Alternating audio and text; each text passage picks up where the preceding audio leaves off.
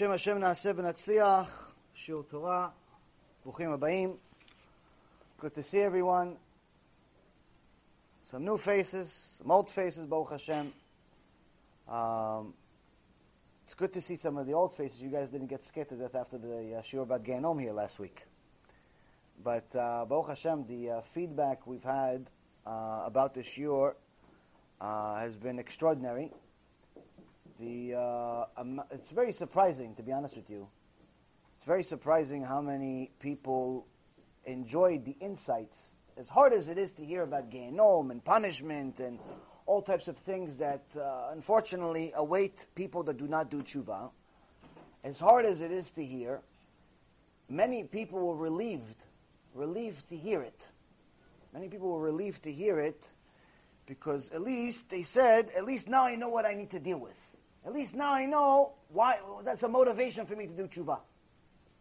Sometimes the blessing is not enough of a motivation. Sometimes to get parnasah, to get good marriage, to get good kids, sometimes you either are not motivated enough by it, or sometimes you already have it, and you think this is it, and therefore you don't need to do tshuva. So sometimes the good is not enough for you to sul mira, to stop sinning. To go run away from sins. So Hashem says, sometimes I have to scare you. Not because I want you to break, chas v'shalom, lose hope, but rather because I want you to understand that there's a price to pay if we don't do tshuva. Now, of course, whatever naysayers still exist will always tell you, no, Hashem is Ar-Rahman, Hashem is merciful, Hashem is going to reward everyone, everyone's okay, everyone is this, everyone is that. But then after that shiur, they really can't say that anymore. And the reason why is because Baruch Hashem, with Hashem's help in every single step, we provided you countless amount of sources that in order for anyone to say otherwise, in order for anyone to say that Gehenom is not a place of punishment, in order for anyone to say that Gehenom is not a real thing, they have to go against the Torah. They have to outright go against the Torah and declare war against Hashem. And there are plenty of stupid people in the world, but very few actually want to do such a thing. Somebody told me foolishness of some other person today, or yesterday. Every day it seems like there's a new one. It doesn't matter what the maaseh was, what actually happened, but I told him that if stupidity was a stock, the price would be infinity. You keep going higher. And that's the reason why is because people, sometimes they fool themselves. They fool themselves into believing their own foolishness. And they don't wake up until Hashem shakes them up a little bit. So Baruch Hashem, the shiur, scared enough people to start doing tshuva, motivated enough people to keep going, and enlightened many people about parts of the Torah that they never heard, even if they were themselves were religious their whole life. I mean, we had somebody here in a shiur, they said he was a Hasid Satmel. He grew up religious his whole life, was very religious, knows a little bit of Torah, Baruch Hashem, went to yeshivot, but he says, I never heard anything relevant to what you're saying here. So, Baruch Hashem, this is a necessary shiur, and Baruch Hashem, it's actually had some good feedback. Now, the Mishnah continues, and the Parashat Shavua continues, and you'll see that how everything continues to be connected. And Bezrat Hashem, you'll see that this is not just a hidden message, this is as barur as it gets, this is as clear as it gets. Now, the Mishnah in Avot, the second one, last week, we talked about the 10 utterances that were created, and it were to teach us that Hashem punishes those that go against Him and rewards those that go for Him, to fulfill His will. The second Mishnah, so anyone doesn't think that I'm making this stuff up, or I'm just a morbid person and I want to talk about punishment all the time, the second Mishnah talks about the same exact thing, but just with a little bit more historical details. So the second Mishnah in Avot says the following: Asara dorot me'adam ve'ad Noach. להודיע כמה ערך אפיים לפניו, שכל הדורות היו מכעיסין ובאין, עד שהביא עליהם את מי המבול. There were 10 generations from Adam to Noach. From the creation of the world until Noach, 10 generations passed. So the question is, why? Why do we have this? Why did the Torah care to mention the names of the 10 generations? Of course, we know that the Torah is not a history book. So there were plenty of generations that were not mentioned in the Torah. There were plenty of significant time frames that were not mentioned in the Torah. For example, in last week's parasha, there was a gap of 60 years that we didn't hear a word about. A gap of nearly 60 years we did not hear about in the actual Torah itself, which was when Moshe Rabbeinu left Mitzrayim. He ran away after he killed the Egyptian, and then the two Jews ratted on him to Paro, and Paro wanted to kill him. He actually originally, the Midrash says in Me'am Loez, that he caught him. Paro caught him originally, and he tried chopping off his head. He took a sword and he tried chopping off his head. And Hashem miraculously turned Moshe Rabbeinu's neck into hard as stone. And then froze everyone in the scene and allowed Moshe Rabbeinu not only to survive the sword, but also allowed him time to run away without anyone chasing him, without a worry in the world. This doesn't sound believable. That's because you're still thinking that Hashem is limited like you. I was told somebody when I first came here today that Baruch Hashem miracles are plenty. And it was a nice, beautiful miracle that happened to me on the way here. I have to share it because it's such a nice miracle. And it's your schut, not mine, because Hashem wanted me to show up here. So I left, I drove from my house, and shortly after I get out, there's sirens behind me. Initially, I don't think it's me. Who thinks he's guilty? But the guy's not going away, so it's me. He wants to pull over. Okay, so I pull over. And this guy with, commando suits comes up to me. Not a typical policeman. He has, an army thing. And there was 2 cops, as if I had, crack, cocaine, pills, and a few burglars and terrorists in the back. I don't know what happened. 2 cops pulling me over, Shem and Hashem. I said, oh, Hashem, I have a shiur and a half hours. Let Hashem, I'll show up on time. So anyway, maybe they saw the Gainom lecture, they ran away.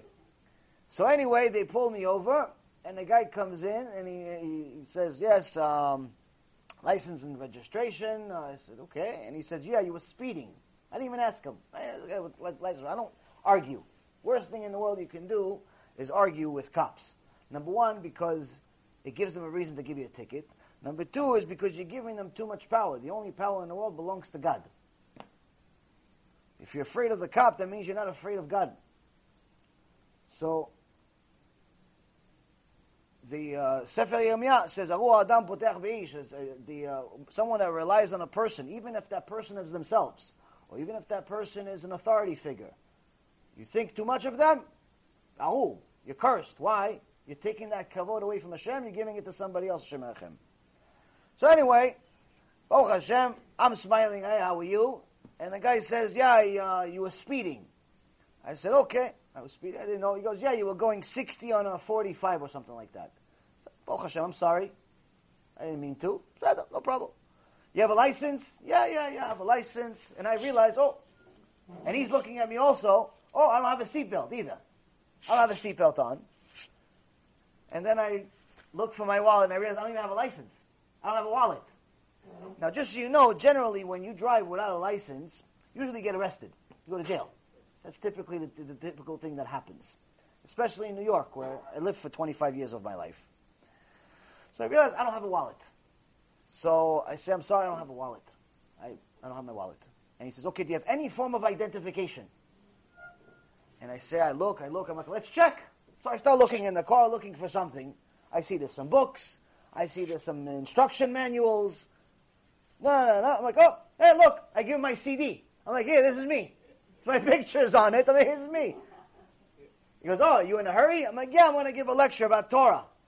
He looks at the TV, he goes, okay, good luck. Good luck to you. Saleh Shalom. Thank you very much. That's it. Now, Ishtabach Shemo Alad, you see something that's mamash. If you think this is natural, if you think this is lucky, you're a fool. If you think this has anything to do with luck, you're a fool, because I have the worst luck with cops. Cops arrest somebody else and still look at me and want to arrest me for no reason. My whole life. My whole life, I was rich, I was poor, it doesn't make a difference. They arrest somebody else, they look at me, they want to arrest me for no reason. I've had it several times, they've wanted to get to, no reason. Now, Baruch Hashem, you guys have some schuyot. Hashem wanted me to come to the lecture. I show him a CD, guy says, oh, okay, son, good luck. No seatbelt, no license. He's like, do you have a license from Florida? I'm like, no, actually, it's New York. I don't even have a license from this state. He goes, oh, okay, good luck to you. Hashem runs the world, my friends. Hashem runs the world. So anyway, Moshe Rabbeinu is saved by Hashem Yitbarach. His neck turns to stone. He runs away. And for the next 60 years, we don't hear anything. The Midrash, Yalkut Shimoni, says that originally Moshe Rabbeinu went to the Kush, the land of Kush. Originally, he was a second-in-command to the king over there. He was second-in-command to the king.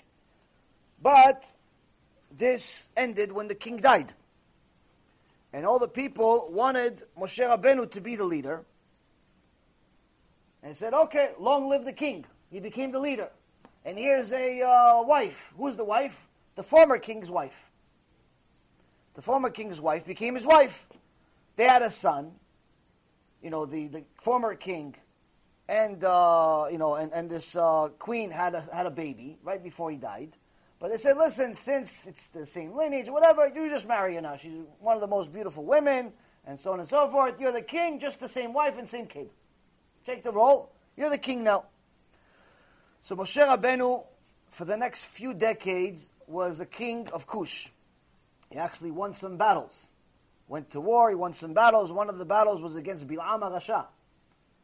Bilam, the wicked prophet of the Goyim. He won a battle against him. But then after 40 years of being king, the queen had enough.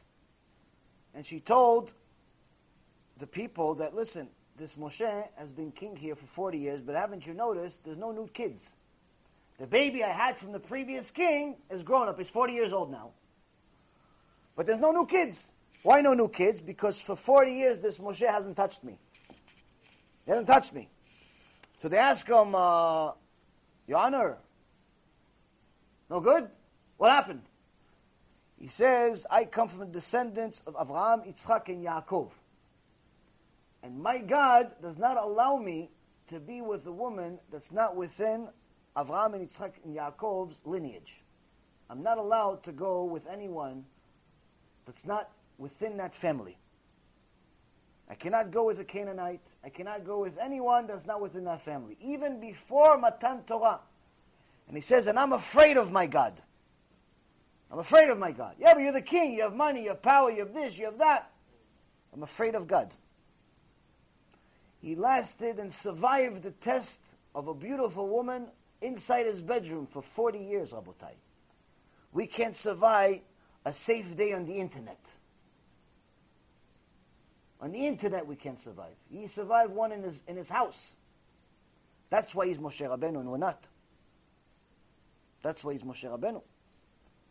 So after that, they said, okay, obviously this can't work. You don't want to worship our idols. You don't want to be with our queen. Saleh Shalom. Good luck to you. Go. They gave him Hashem put a fear in him.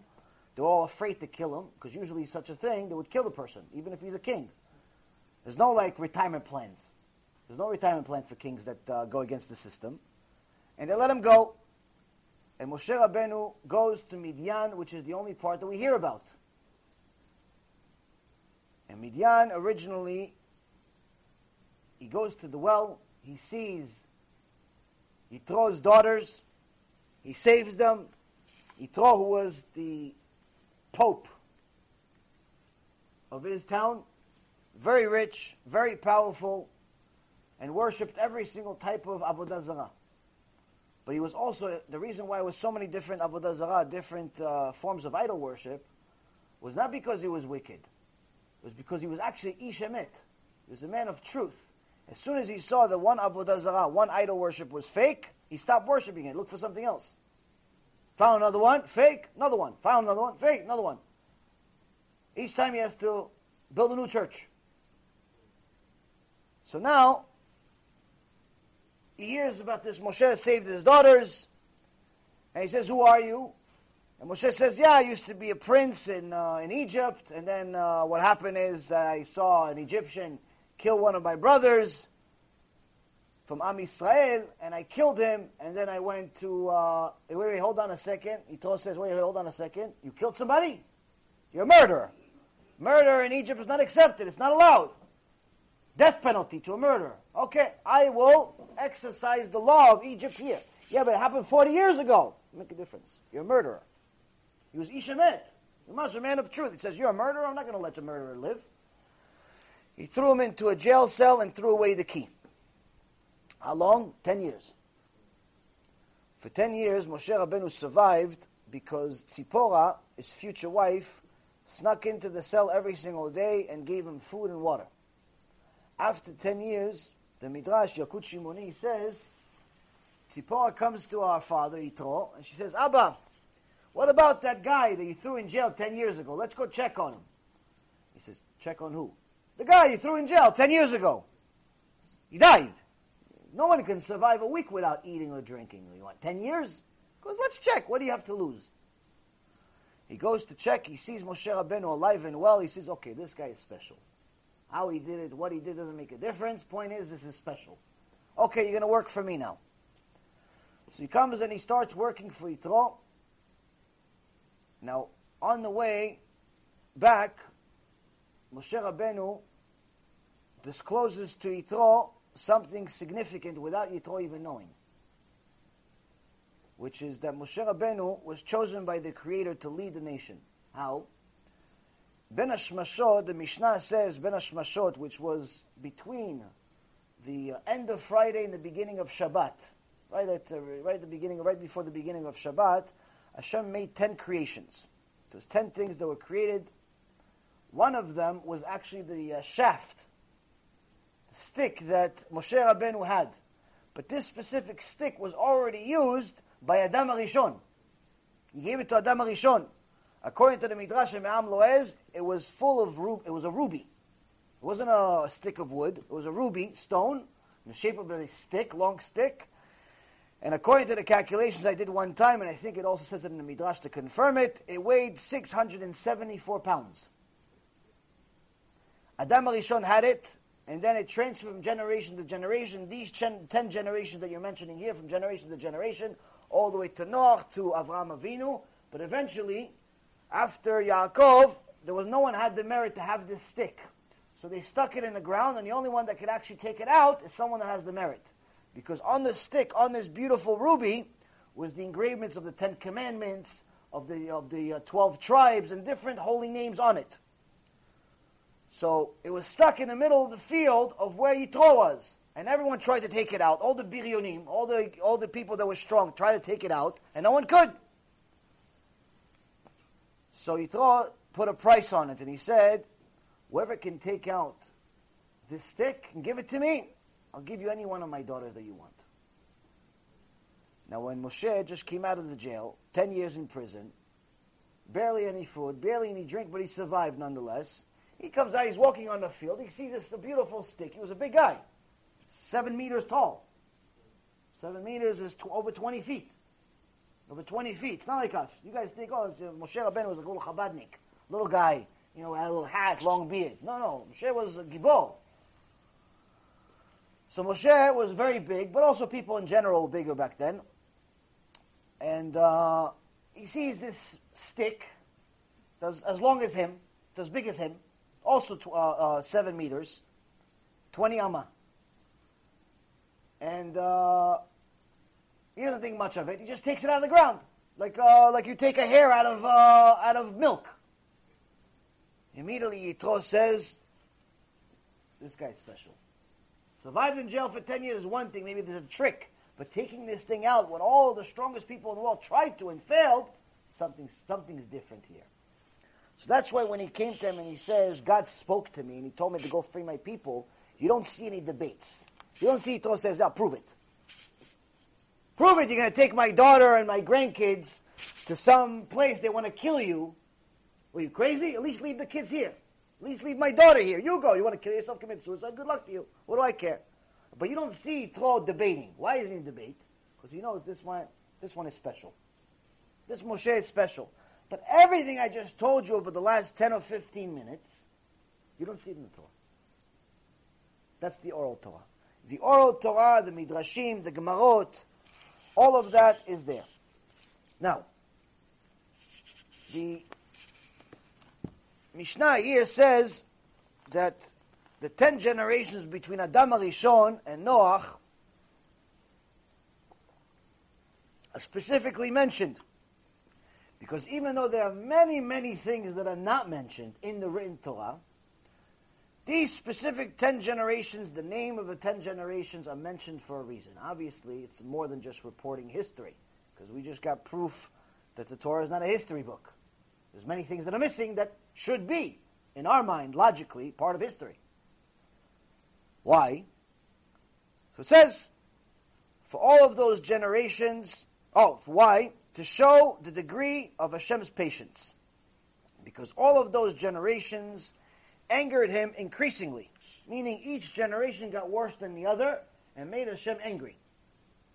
And he still remained patient until he brought upon them the waters of the flood, until he destroyed the world. So here you see that the Midat Adin, the nature of judgment, of punishment from Hashem, continues. We continue to learn on it from the Mishnah. This is not my preference. This is just the order of the Mishnayot. And obviously everything is run by the Hashem, and we'll see why. So first and foremost, if we look at the weekly parasha, I always like to take some things from the parasha. Parashat Vayera starts off with God speaking to Moshe, Vayomer elav ani Adonai. Hashem spoke to Moses and says, I'm God. Why does he say I'm God? We knew he was God. We already spoke to him last week. It's not the first conversation they had. Why are you reminding him he's God? Because Moshe had some questions for Hashem. He said, Hashem, why did you send me to Egypt? And Paro didn't listen. Paro the wicked, I told him, God told me to tell you to release his people, to release his children. And Paro not only didn't listen, he made life more miserable for my brothers. Why did you make me the messenger? Why didn't you just do before me? So Hashem Yitbarach tells Moshe Rabbeinu something that's critical. Vayidaber Elohim el Moshe vayomer elav ani Adonai. God spoke to Moses and said to him, I am God. What do you mean I am God? I know you're God. If God spoke to you, you wouldn't know. What do you think it's me? What do you think it's some guy? What do you think it's some rabbi? If God spoke to you, you'd know. When God speaks to you, you know. Trust me, you know, for sure. No questions. He speaks to you, no questions. Anyone says, I think God spoke to me, he didn't speak to you. If you think, he didn't speak to you. I think God's telling me this. If you think, it's not God, it's you. If you still have doubts, it's not God, it's you. Yetzirah, Yetzirah Tov, whatever it is, it's just not God. If you're still thinking. Because God's clear. When he wants you to know something, he makes it clear. Very, very clear. If it's not clear, it's not God. So, God spoke to Moses and says to Moses, I'm God. But I know it's God. Why are you mentioning I'm God? Rashi, Alav HaShalom, says, God is teaching Moshe Rabbeinu the most important mitzvah in the entire Torah. The foundation of all of Judaism. The foundation of all of the psukim in the Torah. The foundation of everything in the world. Foundation of logic. Foundation of rational behavior. Foundation of everything and anything that's any good in the world. When he says, I am God, he's telling him, I'm trustworthy to bring reward and punishment. I'm God, meaning I know what I'm doing, and the reward will be given to the righteous, and the punishment will be given to the wicked. That's what Rashi says. He's not telling him, oh, listen, don't worry, everything's going to be okay. No, he's telling, I'm God. I know what I'm doing. I've been here. If you're righteous, you'll get rewarded when the time comes. If you're wicked, you'll get punished when the time comes. There's no questions asked. There's no, oh, listen, maybe he's going to get away with it because he's a nice guy. Or maybe he's going to get away with it because he had a bad father or a bad mother or a bad brother or bad friends or his dog bit him or the cat looked at him the funny way or the fish died and made him depressed for 25 years. Whatever crazy excuse people have for their behavior. He says, no, I'm God. Meaning, there's reward and there's punishment. Why is this the most important mitzvah? Why? Because without reward and punishment, the entire world will be tov avon. The entire world will be simply no purpose. It will just be a disaster. If there's no reward and punishment, you can just do whatever you want. Unfortunately, before I did tshuva, I had the best excuse in the world not to do tshuva. Best excuse. That excuse held up solid 15, 20 years. What excuse did I have? I have plenty of rabbis, or people who call themselves rabbis, religious people, come to my office and ask for donations and receive donations and invite me to events, and I would attend some of them once in a blue moon. And never once did anyone tell me, hey, by the way, you should do tshuva. Hey, by the way, you know, if you don't do tshuva, you know what kind of punishment you're going to get? What punishment you're going to get? What punishment you're going to get? No, this. Nobody told me nothing. They didn't say nothing. What they say, what tzaddik, chazak ubaruch, what tzedakah. You know what your tzedakah is doing? The whole Shabbat, 250, 300 people are going to eat because of your tzedakah. Yishtabach Shem. Wow, what a tzaddik you are. You're like Moshe Rabbeinu of this generation. So me, I'm thinking, minimum Moshe Rabbeinu. Why are you talking just Moshe Rabbeinu? Somebody bigger. Tzedakah to tziel mimavet. It saves you from death, right? I'm not going to die even. Moshe Rabbeinu died. I'm not going to die. And I'm not talking about once. I'm talking about week after week. Week after week, these weak rabbis would come to my office and tell me nothing other than tzedakah, charity, all types of things about charity. One time I even asked one of the, two of them actually, two different rabbis, two different times, listen, this Torah thing that you do, teach me something. Sounds interesting. I learned a little bit when I was a little kid. Teach me something. I'm someone that likes learning. First guy came one time, about an hour late. We learned for, 10, 15 minutes, then he had to go. He never came back again. I guess I wasn't that kind of student that he wanted. I don't know why. Second guy would come every single week to collect tzedakah. I told him one time, I want to learn. He said, oh, no problem, I'll come. You want to learn? Wow. Came, sat down. We learned for, good, solid 10, 12 minutes. I was kind of sleepy. It wasn't that interesting, but whatever, I was there. After that, he tried, I think, one more time, if I remember correctly, another 10, 12 minutes. And after that, he continued to come, but just not, no shiuros anymore, just the tzedakah part. Just come, collect money. Pay for the mortgage, pay for the lunches, pay for the, Shulchan Shabbat, for 200 people to eat on Shabbat, pay for Hanukkah, pay for this. I have, you guys think I'm joking, you come to my house, if you want to show you, I have plaques. People, these different places, send me these plaques, like I'm a gvir. I have plaques. Oh, you built a Chabad house. I have a plaque in my house, I'm telling you, I have it. I'll show it to you. I have a plaque in my house, you send me a picture, you build a Chabad, I donated to build a Chabad house. You built some other house, some other Bekneset. You did this, you did that. Minimum Moshe Rabbeinu. Minimum. But nobody wanted to teach me, and I had the best excuse in the world. What's the excuse? If it's real, if it's necessary, one of them would have told me. If it's real, if it's necessary, somebody had to tell me. But if it's not real, maybe it's just a life preference. Maybe he's just wearing the hat and the beard, and he doesn't drive on Shabbat, and he eats a certain type of food and a certain type of diet, and he's married to a certain type of woman, and he has this and he has that. It's just a life preference. Just like the people in Africa, their life preference is to walk around with underwear. And the people in different countries, their life preference is to do voodoo. And other people's life preference is to shoot people. And other people's life preference is to throw rocks. Different people have different life preferences. His life preference is to do this. Fine, mine isn't. Meaning, if it was necessary, if God really said it, and commanded it, and obligated it, he must have told me. At some point, him, or the second guy, or the third guy, or the fourth guy, or the fifth guy, or the sixth. One of the 10 people that's coming to my office every single week would tell me.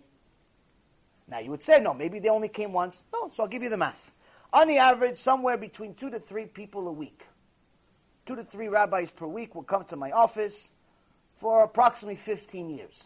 But let's just do simple math. Let's just do one person, once a week, for 10 years. It's easier math. It's much more. Whatever number I give you, times it by at least 3. But let's just say one per week for 10 years. How much is one per week for 10 years? Once per week is 52 weeks in the cyclical, in the Christian calendar. So that's 52 a year. 10 years, you add a 0 to the 5-2, 520. That means you had 520 opportunities to tell me a mechalel Shabbat mot yumat. 520 times you have an opportunity to tell me, if I violate Shabbat, not only do I get punished, I have no olam haba, I'm not considered Jewish according to halacha. If I drink wine, it's if I touch the wine, just touch it. That's uncooked wine. A regular religious Jew is not allowed to touch it. If I say amen, amen, as part of a minyan to the one, doesn't count. If you want to count 10 people to pray for minyan, you can't count me. If you want to witness for a wedding, you can't use me. Me, not talking about somebody, me. You can't use me for the witness. And so on and so forth. Somebody, 520 times, you'd figure at some point, the strategy is supposed to kick in. You know, like vitamins. They always tell you, take vitamins. Tell the guy, listen, I've been taking a vitamin for 6 months. Nothing happened. He goes, don't worry. 6 months is still the beginning. 6 years later, I'm taking a vitamin. Oh, don't worry. 6 years, just the beginning. When you're 80, it'll kick in. Fine. Maybe it's like vitamins. I figure after 520 times, it should kick in by now. At some point, somebody would tell me, hey, keep Shabbat. Hey, you're intermarried. Hey, you're not keeping kosher really. Hey, something. Nothing. I had the best excuse in the world. Best excuse in the world was that, Rabotai, no one told me. So God said, V'yomer elav ani Adonai. God says, they didn't tell you, so I'll tell you. They didn't tell you, so I'll tell you. Hurts a little bit, though. Such is life. You spent 15 or 20 years building a career, and you followed what the Yitzhak wants you to do. In this week's parasha, it says, when Moshe Rabbeinu came to Am Yisrael, it says, V'lo shamu el Moshe mikotzer ruach u'me'avodah kasha. They did not hear Moshe because of the shortness of breath and hard work. Avodah kasha, Rabotai, is exactly what the Yetzirah wants you to do. He wants you to be so busy with your avodah kasha, with your hard work, you forget about God. He wants you to be so busy with the stock market, with the company you have, the company you want to have, the business you have, the investment you have, He wants you to be so busy with your avodah, with your work, you forget about God. You forget about the Beit Knesset. You forget praying. You forget where the money is really coming from. You forget to ask the question of what's the purpose of life. You forget to ask the question of what am I doing here, Bechlal. You forget to do tshuva. You're so busy you forget. That's Avodah Kasha. Avodah Kasha literally means hard work without even knowing whether you're going to have any reward for it. It's just purely hard. And I was busy with my Avodah Kasha also. Many people relied on me. All these tzedakot, all these employees, all these families, anyone that needed, I was busy. But, Rabotai, you're not allowed to call yourself a Rasha, but the reality is, when you go against the Shem, you're not exactly a tzaddik. You're not a tzaddik. You're not allowed to say Lashon Hara about yourself. But the reality is that everyone knows whether they're doing right or wrong. Everyone inside, betoch tocho yodea. Inside you, you know whether you're doing right or not. Inside you. You know that whether that deal you did is honest or not. Inside you, you know whether what you did with that customer or not is honest or not. Inside you, you know whether the way you honored your wife or dishonored your wife was right or wrong. Inside you, you know whether you behaved right or wrong. Inside you, you know everything. At the end of the parasha, Paro HaRasha, one of the most wicked men that ever existed, says, Chatati apam, Adonai HaTzadik, V'ani V'ami HaReshaim. Says, I have sinned. Hashem is the righteous one. The same Hashem, he says, I don't know Hashem, I'm not going to listen. Hashem is the righteous one. I and my people are the wicked ones. Which means, Rabotai, that even Paro, Yimach Shimo V'zichro, knew the truth. At some point, maybe he didn't know in the beginning, maybe he didn't, he ignored it, irrelevant. At some point, Hashem brought him to a moment of truth. And he says to Moshe, I'm a Rasha. I'm going to do tshuva, but he lied. He did a fake tshuva. And that's why next week's parasha continues with more and more punishments. So when Hashem tells Moshe Rabbeinu, Ani Hashem, I give reward, I give punishment, he's not only telling Moshe, he's telling us. And this Mishnah teaches off of that. It says, Asara Dorot me'Adam ve'ad Noach. There were 10 generations from Adam until Noach. The Meiri says, who are these 10 generations? First off, there was Adam. He lived 930 years. Then there was Seth in English. Then there was Enosh in English, Kenan, Me'alalel, Yered, Chanoch, or Enoch in English, Metushelach, Lemech, and Noach.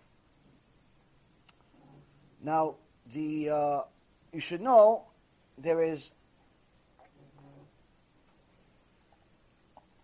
a book called the Book of Enoch, or Sefer Chanoch. And the Christians love talking about it. But according to Judaism, the Gemara in Masechet Sanhedrin, page 90, and then again in page 100, talks about it that anyone that reads this book and others like it loses their Olam Haba. Why? Enoch was a real character. As a matter of fact, if you look at some of the things in this book, they're pure genius. It says you're not allowed to read it. Why are you not allowed to read it? Because it wasn't approved by the Chachamim. It wasn't approved by the Chachamim because at the time it was written, it was after the time of Ruach HaKodesh, after the time of prophecy, which means that whoever wrote it did not use prophecy. Meaning there's no certification that this is from Hashem.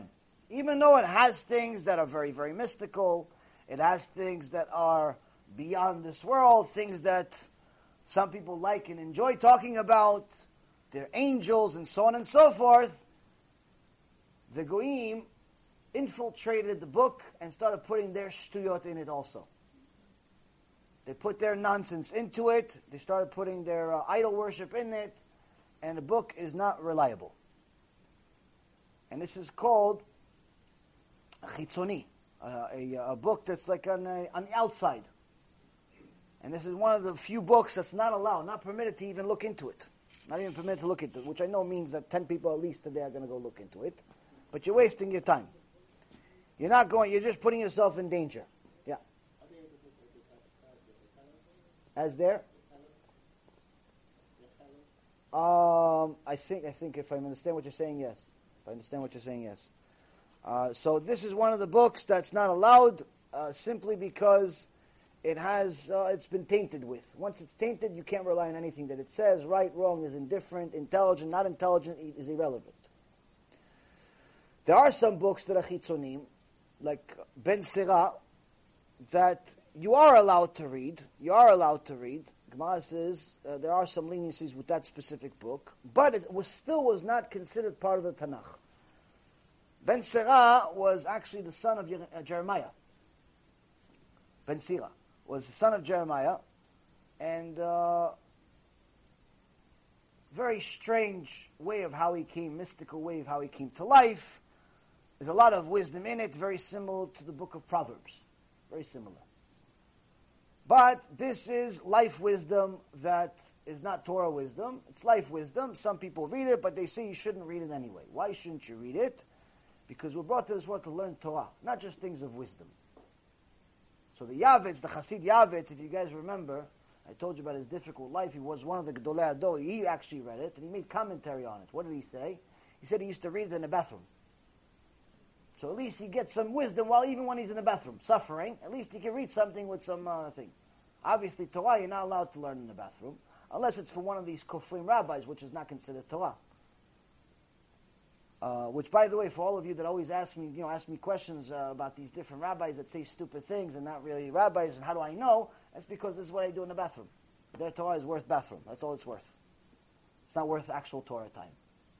So, now, the generations continued, and we have Noach as the 10th generation after creation.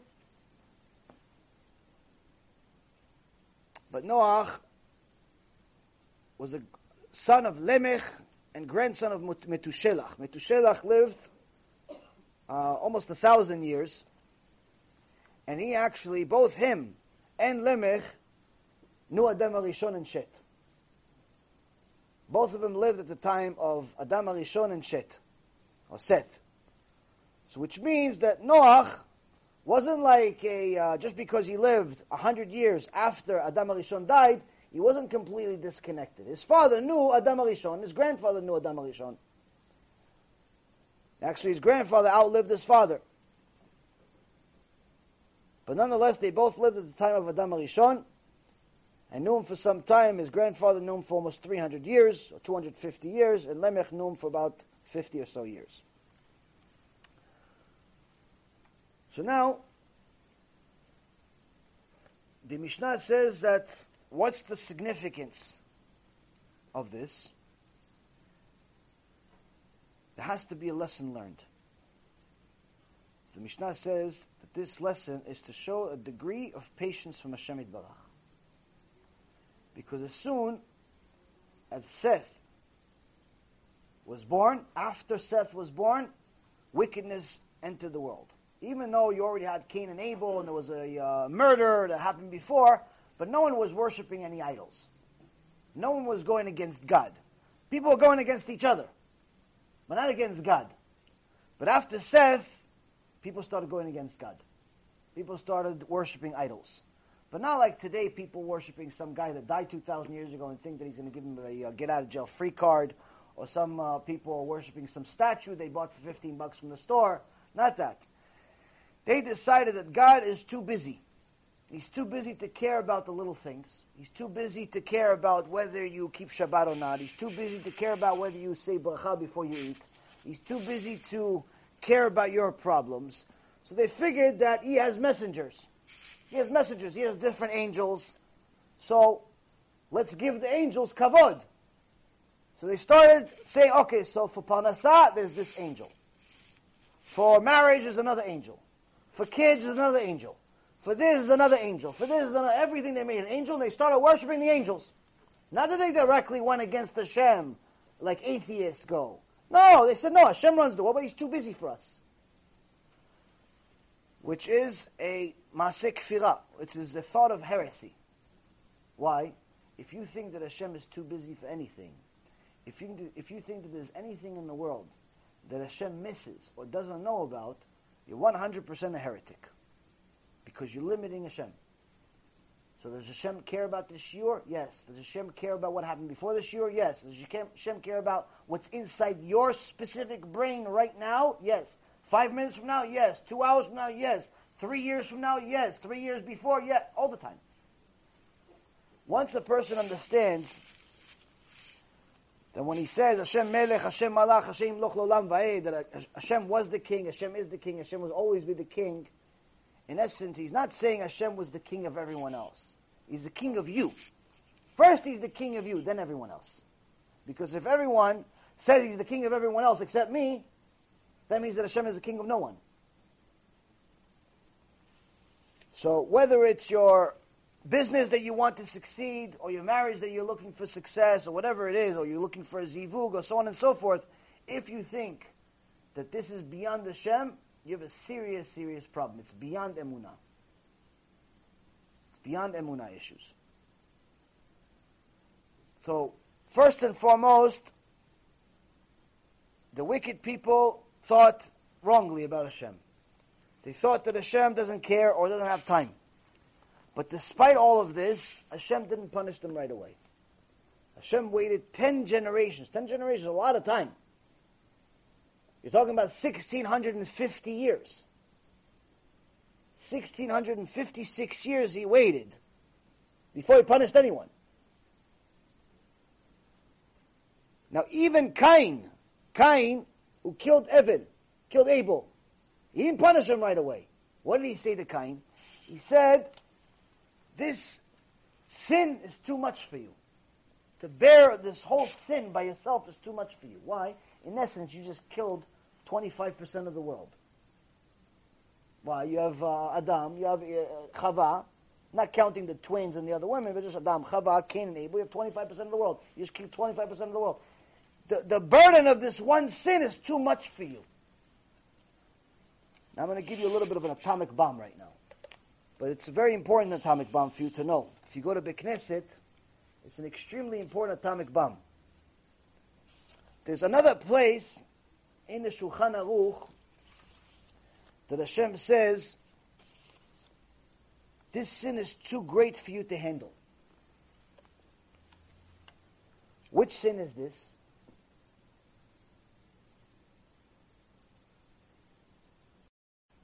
The Shulchan Aruch uses a language that's very scary. It says the sin, making the sin is too much for you. It's not Shabbat. It's not wasting seed. It's not intermarriage even. It's not Chilul Hashem even. What is it? Talking in Beit Knesset. You like to have nice conversations with your friends, with the rabbi, with the keilah, with all these people, you like to talk to them in Beit Knesset. Shulchan Aruch says, the sin is too great for any individual to bear. Meaning it's such a huge sin to talk in Beit Knesset, you have no idea what you're doing. And the reason why is because Tosfot Yom Tov says that this one person, we're not talking about the whole keilah talking, or sometimes the rabbi himself talking. We're not talking about that. We're talking about one guy talking. One guy decides, hey, what do you think of the basketball? What do you think of baseball? What do you think of this? What do you think of that? What do you think of business? What do you think of the stock market? Whatever it is. In the middle of the Chazat HaChatz, you're going back on Tfilat Shmonasrei. The Amidah, you do it again. Everybody thinks it's like a free lunch. You don't do anything. You know, you already did Amidah. Now the Chazan goes over it again. Every once in a while, everyone says Amen. Every once in a while, everyone says, Baruch Shemo, blessed is Hashem's name. Once in a while, you do something, Nagdishach v'naritzach, when it's the Kedusha, or Modim Anachnu, the Rabbanan. Every once in a while, you have to do something, but in reality, you look around the shul, that's the perfect time to have a nice conversation. Everyone talks, the rabbi talks sometimes, the people talk sometimes, this one talks, that one talks, and everyone feels perfectly okay about it. Sometimes the conversation is so interesting to people, they forget the Chazan's even praying. They forget the Chazan's praying, because when he says, oh, you finished, oh, okay, Aleinu Shabbat, no, it's not Aleinu Shabbat, we just finished Amidah. No, go back, rewind. What happened? Rewind. Abotai, the Shulchan Aruch says this sin of talking in Bet Knesset is too much for you to handle. Not for the whole Keilah, for you. You yourself, it's too much for you to handle. Why? Someone that talks in shul is considered a machtia rabin. Someone that talks in shul is considered someone that causes other people to sin, which the Rambam says in Hilchot Tshuva is one of the four conditions of why Hashem does not let people do tshuva. The four types of people, Hashem says, your punishment is not just genom, it's not just losing money, it's not this, it's not... Your punishment is Shem Menachem, worst punishment, I'm not going to allow you to do tshuva. I'm not going to allow you to do tshuva. Why? You got other people to sin. Go fix that first. It's hard, worst possible sin, the Rambam says. Worst possible punishment. Why? You're causing other people to sin. When you talk in shul, even more so, the Tosfot Yom Tov says that when you talk in shul, you're causing the tefillah of the entire shul not to be heard or accepted by Hashem. Your little measly conversation about the stock market, or about this, or about that, gets the Shekhinah of Hashem Yitbarach to leave. Hashem does not go to a Moshav Leitzim. Doesn't go to a place of clowns. Doesn't go to a place with jokesters. Your Bet Knesset is a place of worship. It's the house of Hashem, big or small. You want to make it a Moshav Leitzim, that's not where Hashem is going to be. So that conversation, that innocent conversation, the Sefer Hagan, Derech Moshe says, Shem Menachem, that little conversation causes Hashem not to even listen to everyone's prayers. Not just yours. Everyone. Everyone suffers.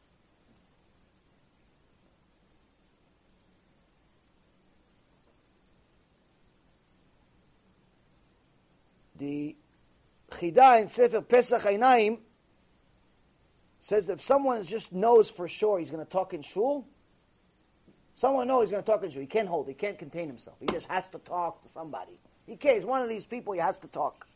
Baruch Hashem, I have a gift of gab, but Baruch Hashem, in the Bet Knesset, I don't talk to anyone. Because I know it's bad. Some people, they have a gift of gab inside the shul, nothing else outside the shul. Only in the shul they talk. The Chida says, such a person, it's better off they don't go to shul. At all, ever. Stay home. Don't go to shul. The sin's too much for you to handle. The sin's too much for you to handle. And you should know, this is not a minag. This is not a chumrah. This is not chassidut. This is halacha meforeshet in the Shulchan Aruch 124:7.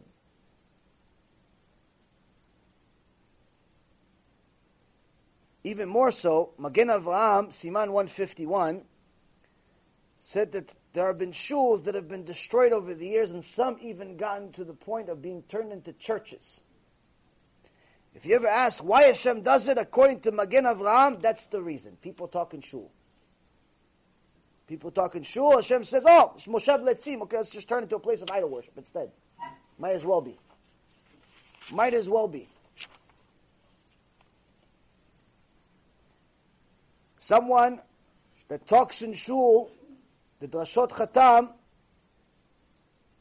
Sofer, in volume 2, Drasha for the seventh, the Drasha in there, in volume 2, says that someone who talks during the tefillah, you know, some people like to talk so much that even if you're praying, they don't care. It says that their mouth becomes tameh. How tameh? What's the degree of tameh? What's the degree of impurity? It's the same thing as if they were an idol worshiper and they're praying to God now. You think God's going to listen to you?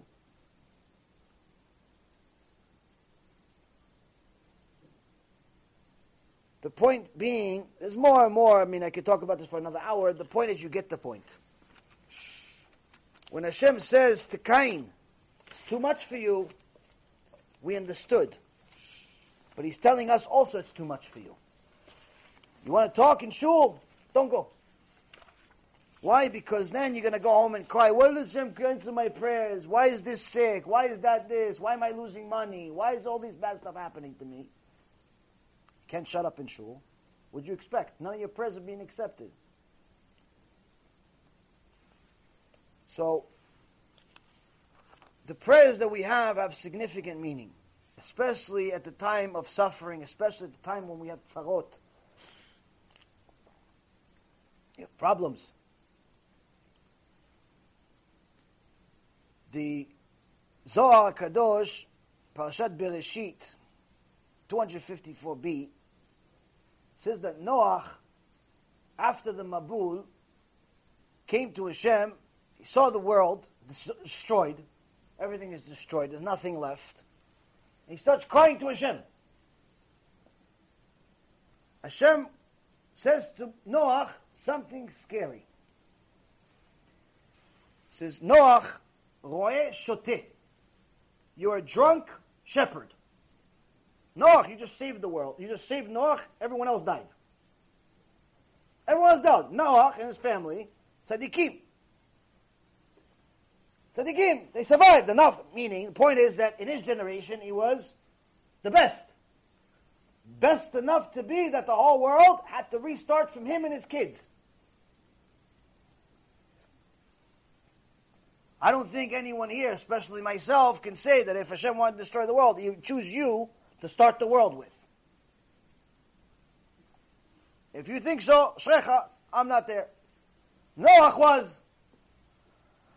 But the Gemara says that some people rule against Noach. Some people say Noach made a mistake. Some people say Noach was tzaddik bedorotav, meaning he was righteous in his generation, not because he was so righteous, but because they were so wicked, he passed. But if he was in a generation of Avraham Avinu, nothing. They look at it that way. The reality is, it's quite different. And a chidush with Zchutchem, worth at least $1 million. At least. Discount. Zohar Kadosh says, Hashem Yitbarach says to Noach, Noach, da roeh shoteh, you are a drunk shepherd. Why a drunk shepherd? Why are you crying now? Why are you crying now? If you would have cried before the Mabul, I wouldn't have killed everyone. I wouldn't have destroyed the world. So I asked the question, I had a difficult question. Okay, so let's say Noach cried. Big deal.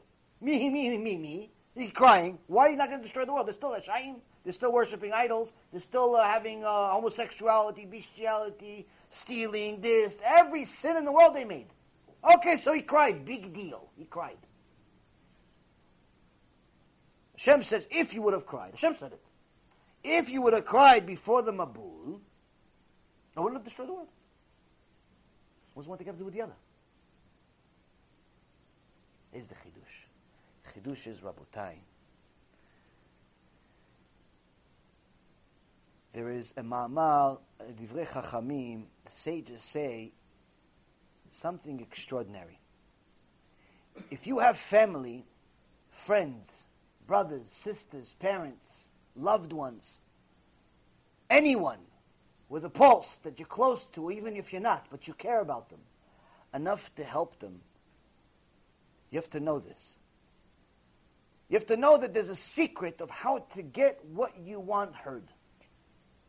How to get what you want heard. Because you could talk to somebody for 2 years. 2 years they're listening, 2 years everything is exiting out the other side. You put it and it goes do. Goes in, it's like recycled. Once in a blue moon something stays in there for like an hour or two and then it goes back outside also like the waste. It's not going in. Not going in, it's not going, it's not working. But sometimes you have somebody come to a shiur. You tell them 5 words, the guy's like, okay, I want to do tshuva. Now. No, right now. Okay, let's come to the next shiur. No, now I want to do tshuva, Moshe Rabbeinu, Avraham Avinu, I want to do everything now. I want to learn now. I want to do tshuva, I want to do everything. I had, Baruch Hashem, the shiurim in New York. We started, I said, oh, does anyone want tzitzit? I did a shiur, a couple of hours, young guys, maybe 30, 40 guys. I'm thinking the shiur was decent. It wasn't anything. It was just a shiur. I'm thinking maybe 1 or 2 guys are going to want tzitzit, maybe, to put it in their car just to make themselves feel good. I said, anyone want tzitzit? Every single person. No, give me one, give me a blessing, give me this. Everyone did tshuva on the spot. It was like amazing. It's like Mount Sinai in Brooklyn. Unbelievable. We're going back to next week, B'ezrat Hashem. So, sometimes you say something to somebody, light turns on.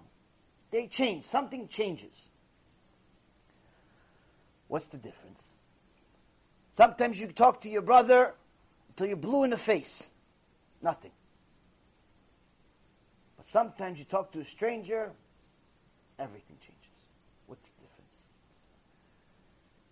The stranger noticed something that maybe your brother, your sister, or anyone who didn't listen didn't pay attention to because they're too busy with their own emotional battles. The stranger paid attention to something critical. The stranger paid attention to something that the Chachamim say is the secret to success if you're going to do Kiruv or anything else that's worthwhile in the world. And that is, Advarim sheyotzim min alev, nichnasim lalev. Things that come out of the heart, enter the heart. If the stranger sees what you're saying is coming from your heart, it'll enter his heart. But if for a second he thinks that you have some, you're like nagua, you're like you have a bias. You want him to do it because you make money out of it. You want him to do it because you want to show that you're right. You want him to do it because you want him to be like you. You want him to do it for some biased reason, automatically deleted. Even if it's right, even if it's genius, deleted. Why? No one wants to be told what to do. No one wants to be told what to do. Everyone thinks they know everything. When was the last time you told your parents, Abba, Ima, you're 100% right, if ever in your life? Most of the time we say, Abba, Ima, I don't think you know what you're talking about. The times have changed. The times have changed, Abba, Ima. You know, 50 years ago it used to be this way. Today it's different. All of us think that our parents were always old. Little do we know, they used to be like us. And they know a lot more than us now. They're just us after the experience. We just don't want to listen to their experience. We want our own experience. Only fools learn from their own experience. Smart people learn from old people's experience. But sometimes, you don't want to listen to anyone else. Why? It's against your nature. It's against your yitzhara. It's against your ego. You think it's by you listening to them, you're admitting that you're wrong, and therefore you're a fool, and therefore you're a loser, and therefore you're no good, and therefore you're just might as well not live. You think so crazy in your mind that listening to this person, no way, I'll find out on my own. I'll do it better on my own. Many people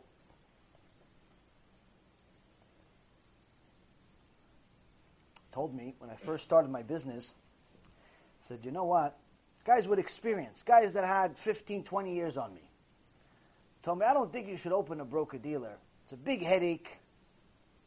You should focus on being a producer, your own broker. You're already making millions. Why change?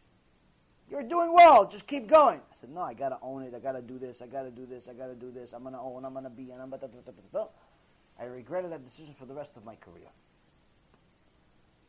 Simple decision. Simple decision. While I still lived in a world of falsehood, it was a mistake. But nonetheless, it was my mistake. I wanted to learn to make my own mistakes because I was convinced I was going to prove the world wrong. Not that the business is not good. Business is fine. It just wasn't for me.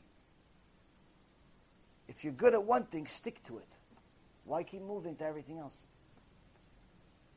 Sometimes somebody tells you advice that's worth $1 million for free. He tells you do something, she tells you do something, and you're like, nah, I don't think they're right. If they were right, they would charge for it. If they were so good, they would do it. And you don't realize you just got priceless advice for free. And your ego won't let you listen, your ego won't let you change, and you stay in your direction only to realize some years later that the biggest mistake of your life was not listening to free advice. Now, how can you get people that you care about listening to this free advice you have?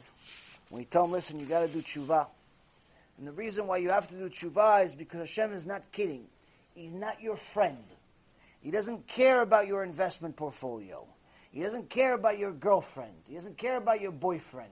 He doesn't care about anything else other than the fact of this, whether it's true or not. True meaning it's for him. False meaning it's against him.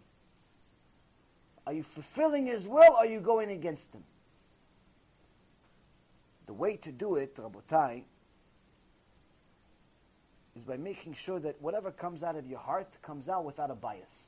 You're not doing it for any specific reason. You're not doing it because you want money from people. You're not doing it because you want to show them you're right. Oh, look how much I know. Yeah, I got him to do tshuva. Yeah, I got him to do tshuva. Yeah, I gave him the CD. Yeah, I brought him to the lecture. Yeah, I'm the lecturer. Yeah, I'm his father. Yeah, really, I created him. It says in the Qur'an, I created him. Start making the guy feel like he's nothing. He wants to go back to being kofir, not because he doesn't like God, because he doesn't like you. You want him to listen to you? Eliminate the bias. Now, what does this have to do with Noach? In the Zohar Kadosh, it says that Noach cried to Hashem after the Mabul, and Hashem said, "You are shoteh. You're a drunk shepherd." Why drunk shepherd? If you would have cried before the Mabul, I wouldn't have let it happen. I wouldn't have done it. What does one thing have to do with the other? What does him crying before the Mabul have anything to do with destroying the world? The chidush that's worth $1 million at least is that, Rabotai, had Noach cried, the people around him would have known that what he's saying is coming from the heart. And if they would have seen that what he's saying is coming from the heart, they would have done tshuva. The fact that Noach was building the ark, Chazaku Baruch, you're building the ark. They say, okay, what are you doing? Oh, Hashem's going to destroy the world in some years. I'm getting ready. Everyone says, he's a bias. He's probably trying to make money selling these ships. He's a bias. He's trying to start a new religion. He's a bias. Maybe he wants some tzedakah. He's a bias. He's a this. He's a. It didn't come from the heart. And what? That was the difference between him and Avraham Avinu. Avraham Avinu comes to Hashem. Hashem, if there are 50 tzaddikim in Sdom, I've never been there, but if there's 50 people there, tzaddikim, you're going to destroy it still. Chas v'shalom, Hashem. 45, 40, 30. You never went there, but you still care. You don't know the Jew, but you still care about him. That's unbiased. That's coming from the heart. And that's why Hashem, even if there's 10, I'll save them all. But there isn't, unfortunately. But at least it came from the heart. And that's why the Chachamim, what they mean when they say Avraham Avinu was bigger. Avraham Avinu went with the heart.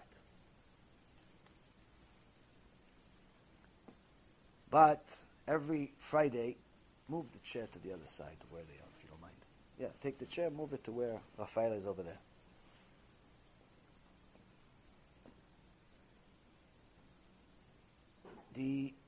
Thank you. The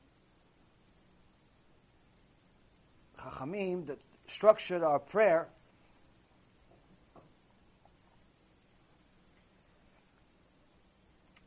wanted you to remember this. They wanted you to remember that Hashem is not kidding. It's really important to know that Hashem is not kidding. It's really important to know that there is a reward and punishment. Because if there isn't a reward and punishment, there's no point. There's no point to doing anything. That was one question that I always asked myself. And I would constantly have the Yetzirah rationalize it for me. I said, if you don't have to be religious, why are these guys religious? Why would you want to wear that clothes? Why would you want to have this beard? Why would you want to have this food? Why would you want to be this? Why would you want to... Why? For what? If you're not obligated to do it, what's the good out of it? Of course, once you do it, you realize there's a lot more to Judaism than just fear. There's love and there's beautiful things in it, but until you're in it, you don't understand that part. It doesn't look like fun. From the outside, it doesn't look like fun at all. Sometimes even when you're in it, it doesn't look like fun. Why? Because you're not doing it the right way. If Shabbat is not fun for you, that means you're doing it wrong. If learning Torah is not fun for you, that means you're doing it wrong. If the mitzvot are not Gan Eden for you, that means you're doing it wrong. That's all it means. If you're not enjoying the mitzvah like it's Gan Eden, That means you're doing it wrong. You're doing something wrong. If the mitzvot are heavy to you, like steel, Hashem says it's not my mitzvot. There was one time a businessman got to his hotel and he realized that he forgot his suitcase in the previous hotel.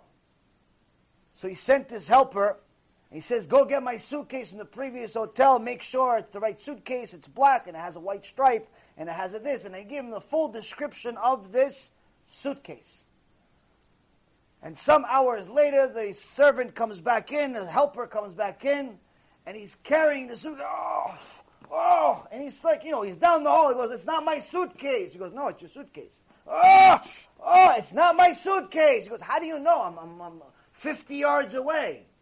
It's your suitcase. He goes, it's not my suitcase. I know from here. I know it's not my suitcase. He goes, wow, boss, you have such good eyes that you can see a special mark on your suitcase from 50 yards away? He says, no, actually I need glasses. Then how do you know it's not your suitcase, boss? He says, because my suitcase is full of diamonds. It wouldn't be that heavy. If the mitzvot are heavy for you, Rabotai, it's not the mitzvot from Hashem. You're doing it wrong.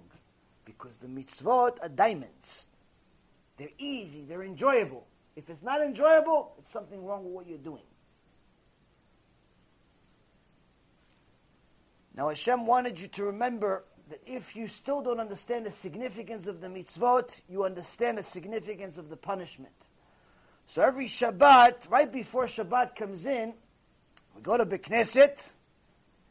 We sing all types of songs and we pray all types of prayers. But right before our Arvit starts, it says, Va'adonai lamabul yashav. God sat there and let the mabul happen. In so many words, my own words. He sat and he didn't do anything. He let the mabul happen. Why? Why is this mentioned right before Shabbat?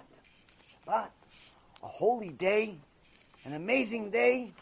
Why is it mentioned to us that Hashem lamabul yashav? He let the mabul happen. The time of Noah. How's it connected? How are the two connected? Okay, the mabul is 4,000 plus years ago. Shabbat is right now.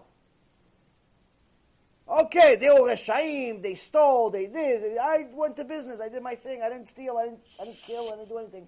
Hashem, why? A little remez to understand that anyone that says that Hashem lets things go, you could just violate Shabbat because you don't feel like it. You could just drive on Shabbat because that excuse for a rabbi said it's allowed. You could desecrate Shabbat because it's not convenient for you. The Gemara in Masechet Bava Kama says that anyone that says that Hashem is just going to let go without punishment, they themselves will get a special punishment. And it's symbolic of when it says that Hashem even let the entire world be destroyed. The entire world will be destroyed and his honor not destroyed.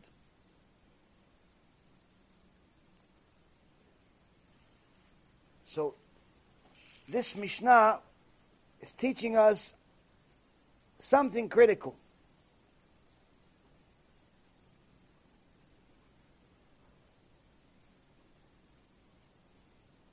That even though Hashem has an enormous amount of patience,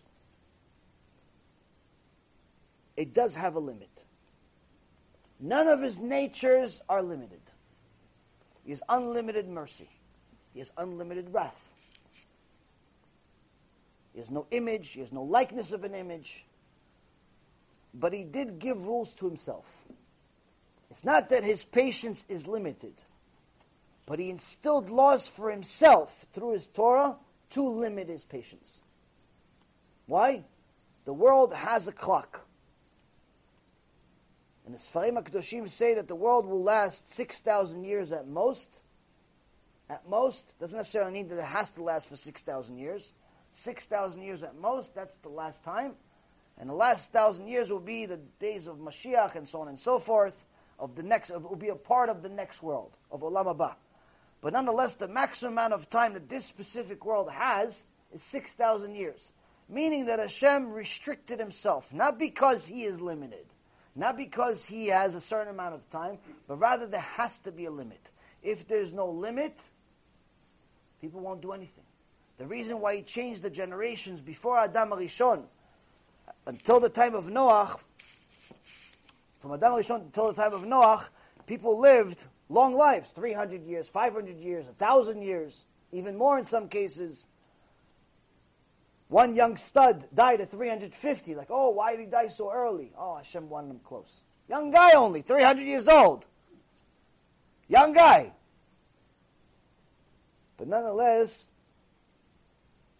Hashem said that when I let them live for 900 years and 500 years and 1,000 years, they kept using the excuse, oh, my friend lived till he was 1,000. I'm only 600.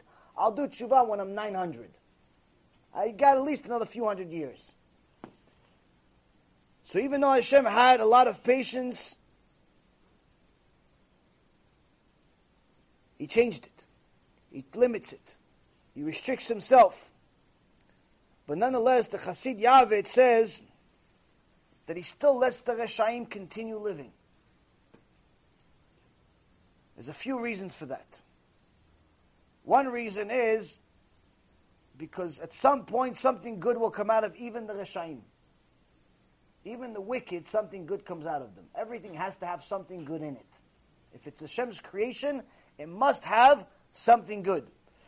For example, the Chassid Yavitz puts the example of Terach. Terach was not only an idol worshiper, he sold idol worship. He sold idols. Had Hashem punished Terach for his sins, Avraham would have never been born. Avraham Ha'ivri, Avraham that started all of Judaism, Avraham that was the first person that was monotheistic in his generation, Avraham that converted millions of people, would have never been born. So since Hashem knows the future, He knows that these wicked people have some righteous descendants. And for all the generations that angered Hashem, He told them, my patience does not last forever. The Gemara Masechet Bava Kama, page 58, says that anyone that says that Hashem waives His punishment of sin is in essence waiving His own life. He's giving His own life up. He's giving up His right to live. Because the Machzor Vitri says that a person needs to know that if he doesn't do tshuva, the natural consequence is that he must be punished. There's no such thing as living a life full of sins without being punished eventually. Because even the generation that saw things beyond our imagination, they saw living angels, they saw mystical things on a day-to-day basis, they knew God existed. Not that they didn't doubt God existed. Even they, when they didn't do tshuva, eventually they had to get punished.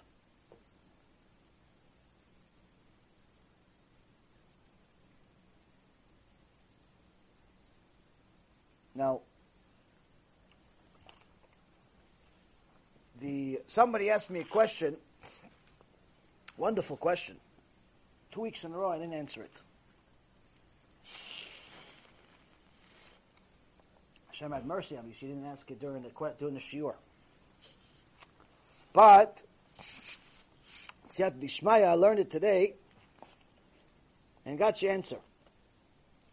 So in Tehillim 58, in Psalm 58, it says the following. Tehillim 58. Verse 4. It says, the wicked are estranged from the womb. Meaning some people are literally created with a yetzirah that's beyond the norm. The speakers of falsehood went astray from birth. These people that tell lies, that change the Torah to their own understanding, sometimes they call themselves rabbis, sometimes they call themselves otherwise. They were gifted a gift of speech, a gift of gab. And they use it for the wrong thing, for the wrong reasons. And it says the question. In verse 5 it says, and they have venom, like the venom of a snake. Like a deaf viper that closes its ear. So as not to hearken to the voice of the charmers, of the most skillful casters of spells. O God, smash their teeth in their mouth, shatter their molars of the young lions, O Hashem. It says there's certain types of people that are wicked. Wicked people lead other people astray. Bad speakers. Calls them charmers. They tell you you're a tzaddik. They tell you you don't have to do tshuva. As long as you give tzedakah, you're the best. Like this one kofel told me that the only mitzvah that Am Yisrael needs to do in this generation is tzedakah. All you have to do is give tzedakah. You don't have to keep Shabbat. You don't have to keep this. You don't have to keep that. So I told him, listen, why do you keep it then? He didn't have an answer. Like a couple of these other rabbis that I'm debating over the last 24 hours about the whole wig situation. Like there's even a debate. First, they tried to embarrass me in public, because, of course, you can't start a debate without embarrassing me in public. That's like, one of the first things you have to start a debate, embarrass me in public. Oh, Hashem, I know this is good for me. After that, they tell me, I love you, though. I love you, though. Achi, we're brothers. And then we go back and forth, and we provide them, Rabbi Ephraim and I provide them with, literally, a laundry list of proofs. Halachic proofs, not our opinion. And I'm not even talking about the Avodah Zarah, by the way. Forget the Avodah Zarah. Avodah Zarah is not really a proof. It's just one thing, one line, Avodah Zarah, and I'll have to enjoy it. That's it. It's the beginning and the end of the conversation. We're not using that. We're just using the whole concept of wigs not allowed and so on and so forth. 127 poskim go against it and so on and so forth. So we're using a slew, literally a laundry list of proofs that it's not allowed. They went back, we showed, let's say, 25 proofs, they showed 3 against. We showed them that even the 3 they showed is wrong. With 50 proofs. What do? They start cursing us out. Start insulting us personally. Rabbis. But these rabbis, they tell you, I love you though, it's brothers. We're brothers, out of love. Out of love. Sometimes the lovers are really your haters. They tell you don't have to do tshuva, or they don't tell you anything at all. And here, in this Tehillim, in this Psalm, it says that sometimes these people literally were born with a Yetzer Hara that's astoundingly strong. They tell you one thing, but in reality the truth is quite different. But then, the question wasn't this. The question was, why does David HaMelech, on one end, say the venom comes from the venom of a snake,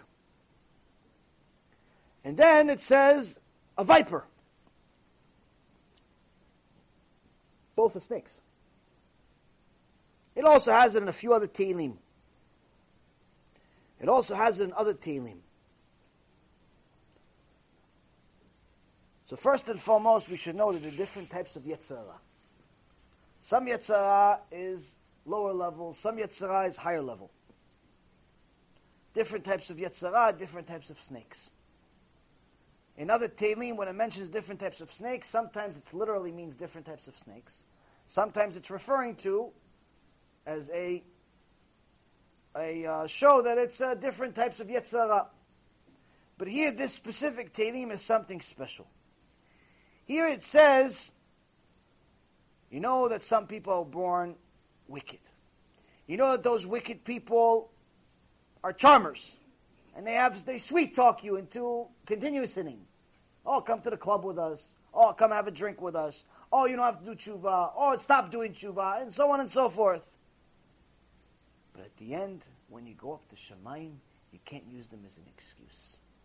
And the reason why is because sometimes the venom is the venom of a regular Yetzirah. But sometimes the deaf viper that closes its ear. Sometimes the Yetzirah, it's also a Yetzirah, but it's only a Yetzirah, it's limited. You know that what he was saying was wrong, but you still closed your ear to the truth. Okay, I know, yeah, whatever he said, let's go to the club, let's steal, let's this, let's do it, whatever. You know it's a Yetzirah. But you also had somebody come tell you the truth. At the same time, Hashem sent you somebody to tell you the truth. Come to Shuvah, come to the Shua on Tuesday night, come to this, come that. Like, no, it's too late. What too late? You're going to the club anyway. When you went to the club, you left the house at 12 o'clock at night. You left the house at 12. What, to come to Shua at 9 is too late? Oh, no, I'm tired. What tired? You haven't slept in 3 days. You haven't complained yet. Now all of a sudden you're tired? Oh, no, it's long. What, you were in a club for 5 hours. You didn't complain about that. Oh, no, but you're too strict. Did I write the Torah? Is it my fault? God wrote it. Complain to him. No, my rabbi is easy. I'm like, yeah, he's the charmer we're talking about. He's the charmer, the one that's too lenient on you. He's the charmer. What does it say about the charmer? God smashed their teeth in their mouth, shattered their molars.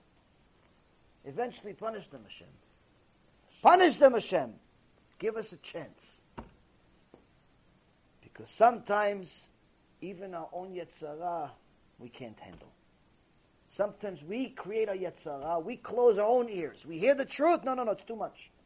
No, he's not a rabbi. No, he's you. No, you create excuses. That's the different types of Yetzirah, Rabotai.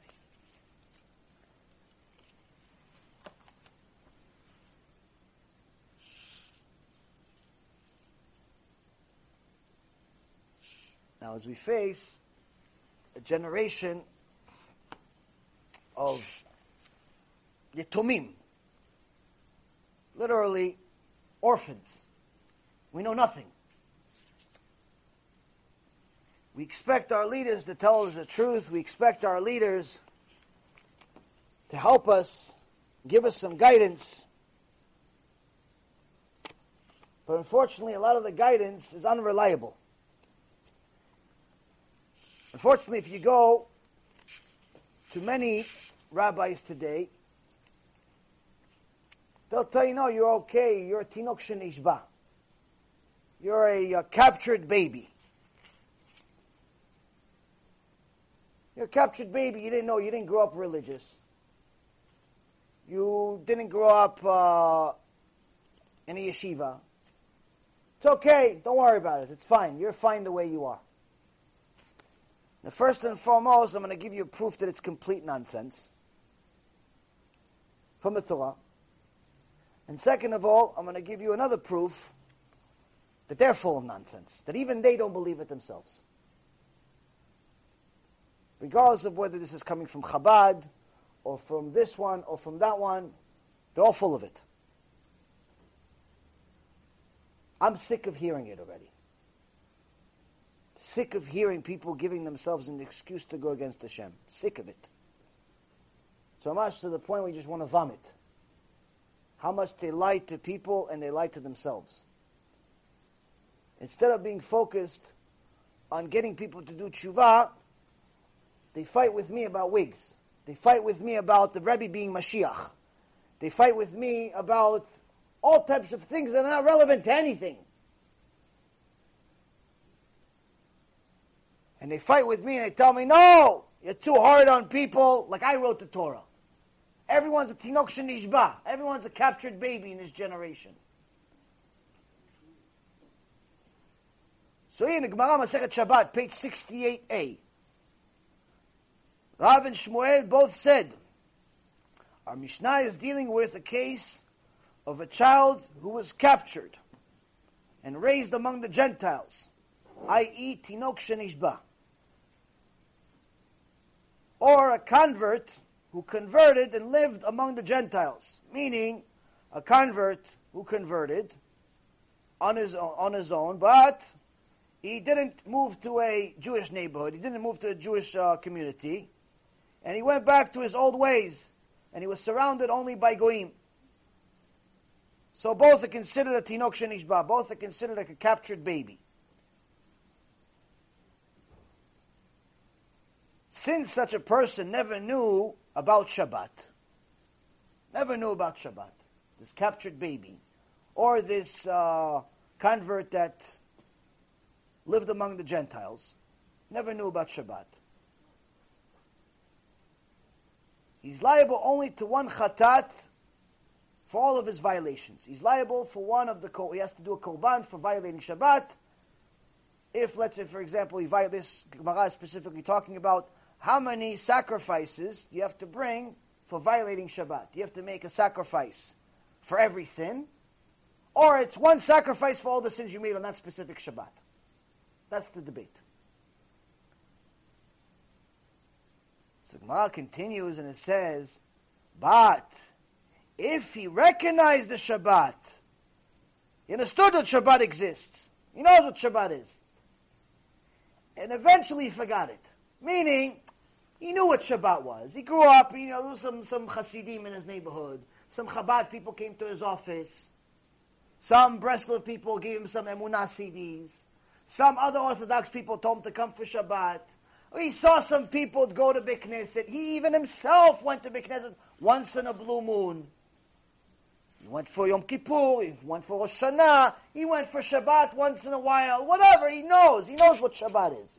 He's not completely like a polar bear in the middle of Greenland. He knows. Chayav al kol Shabbat v'Shabbat. He's liable for each and every Shabbat that he ever desecrated. Rabotai, they're talking about specifically a tinok shenishba. They're not talking about just someone that's knowledgeable. Someone that's knowledgeable that violates Shabbat knowingly, it's death penalty. But someone who grew up in a secular house, or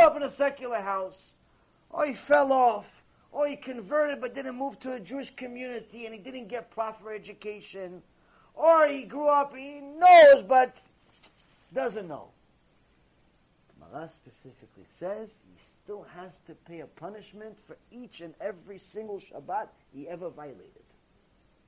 Never does it say what these rabbis, or excuse for rabbis, say, oh, your tinok shenishba, it's okay, Hashem forgives, Hashem forgets, don't worry, it's okay. You're going to be in Gan Eden with Moshe Rabbeinu. The Rebbe's going to take care of you. This one's going to take care of you. They write big checks that no one can clear.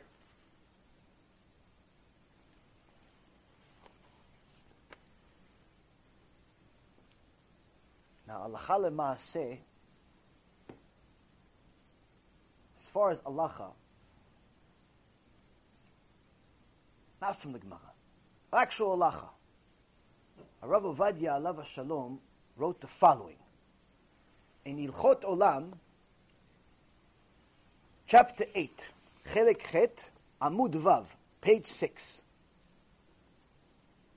Amechalel Shabbat befaresya. Ben leachis, ben leteavon. Mutar lealvot lo beribit. Rav Ovadia writes the following. Someone that violates Shabbat in public, drives his car on Shabbat, smokes a cigarette on Shabbat. Everyone knows he doesn't keep Shabbat. 10 people know he doesn't keep Shabbat. He doesn't actually literally have to be outside, and 10 people see him. Farestia means 10 people know he doesn't keep Shabbat. So even if he smokes a cigarette at home, or he watches TV at home, or he cooks at home, or he works somewhere else, but 10 people at least know that he doesn't keep Shabbat, that's considered faresia. That's considered a public sin. Rav Ovadia says, if he violates Shabbat, lefaresia, whether it's because he wants to make God angry, or other Jews angry, or he just simply desires to. He just feels like it. Pashut. He just feels like going to the beach on Shabbat. He feels like taking a shower on Shabbat. He feels like cooking on Shabbat. He feels like working on Shabbat. Not because he wants to make anybody mad. He loves God. He loves you. He loves me. He loves everybody. Tzaddik. But he feels like doing it. Doesn't feel like keeping Shabbat. Rav Ovadia, who made all types of leniencies wherever he could, he says you're allowed to lend him money and charge him interest. Now, for anyone who does not know, in Judaism there are a few no-nos. What's a no-no? No-no meaning no olam haba. No olam here, no olam haba. No-no. What's a no-no? If you lend another Jew money and charge him interest, you officially lost olam haba. Meaning, you have to fix it. You have to find this Jew and give him the money back. Give him the interest back. Yeah, but it was millions of dollars. Your problem. Your problem. You are not allowed to lend another Jew money. If you're a Jew and he's a Jew, you're not allowed to lend him money and charge him interest. Yeah, but he needed it. Good. Lend him money. No, but it was I needed the money for something else, so don't lend him. You're not allowed to make money off of interest off of another Jew. Unless he's not considered a Jew. If he's a goy, if he's a non-Jew, charge him interest. Enjoy. It's a business. If he's a Jew, he's your brother. You're not allowed to make money off your brother. That way. If you sell products and so on, you can make money. But if it's interest, you're not allowed. Ad kedei kach, to such an extent that if you charge your brother, another fellow Jew, interest, you literally lose olam haba. It's the same degree as mechalel Shabbat. Rav Ovadia gives us a chidush. It's an atomic bomb. It says if he violates Shabbat, charge him interest. Why? He's not considered Jewish. His Judaism is on suspension. Now, many people that have Yirat Shamayim do not charge interest to other Jews, even if they know that they violate Shabbat. And the reason why is because they're always scared that maybe alvai, they all do tshuva. They come to the shiur, they do tshuva. They do tshuva, you have to give them the money back.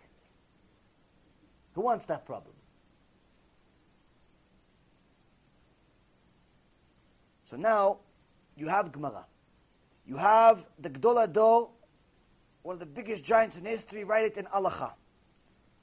But then, they're going to tell you, yeah, but we don't hold by the Rav Ovadia. We hold by somebody else.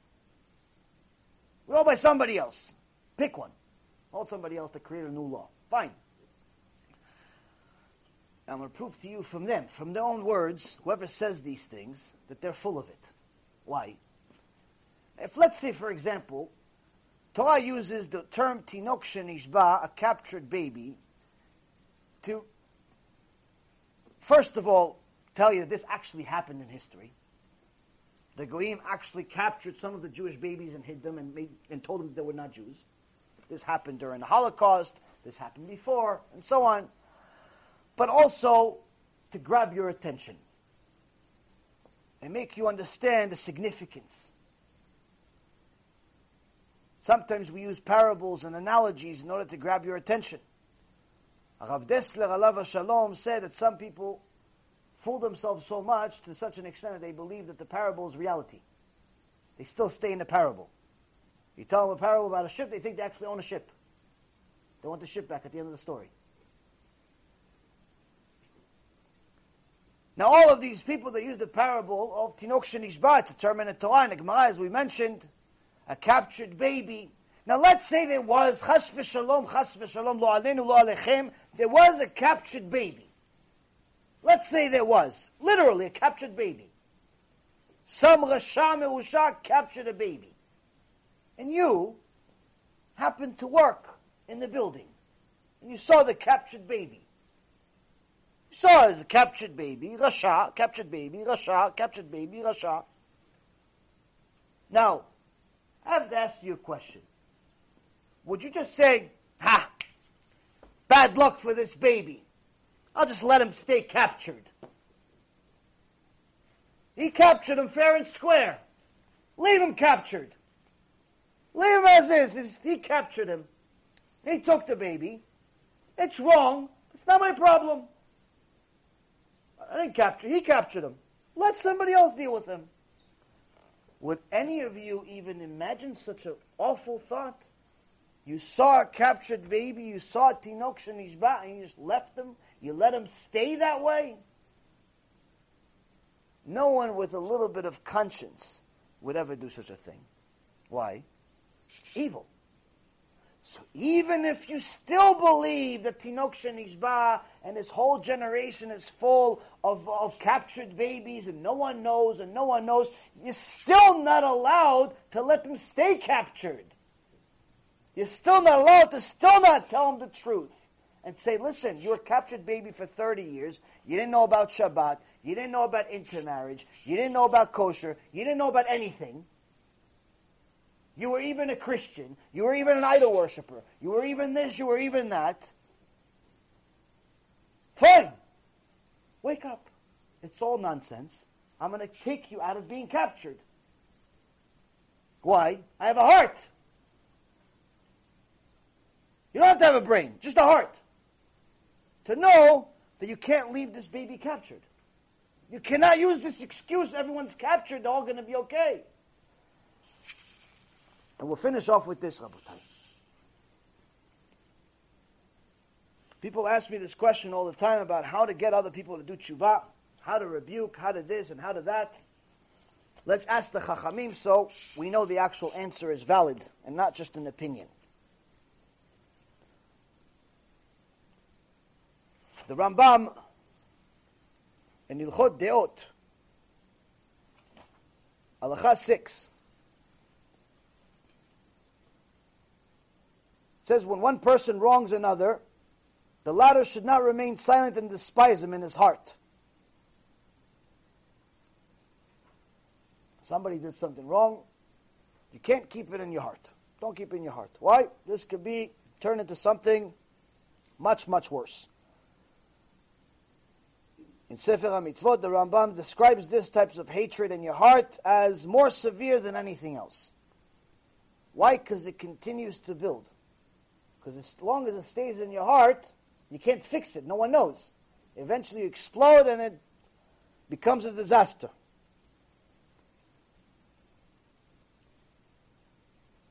In Halacha 7, it says it's a mitzvah for persons who sees that his fellow Jew has sinned,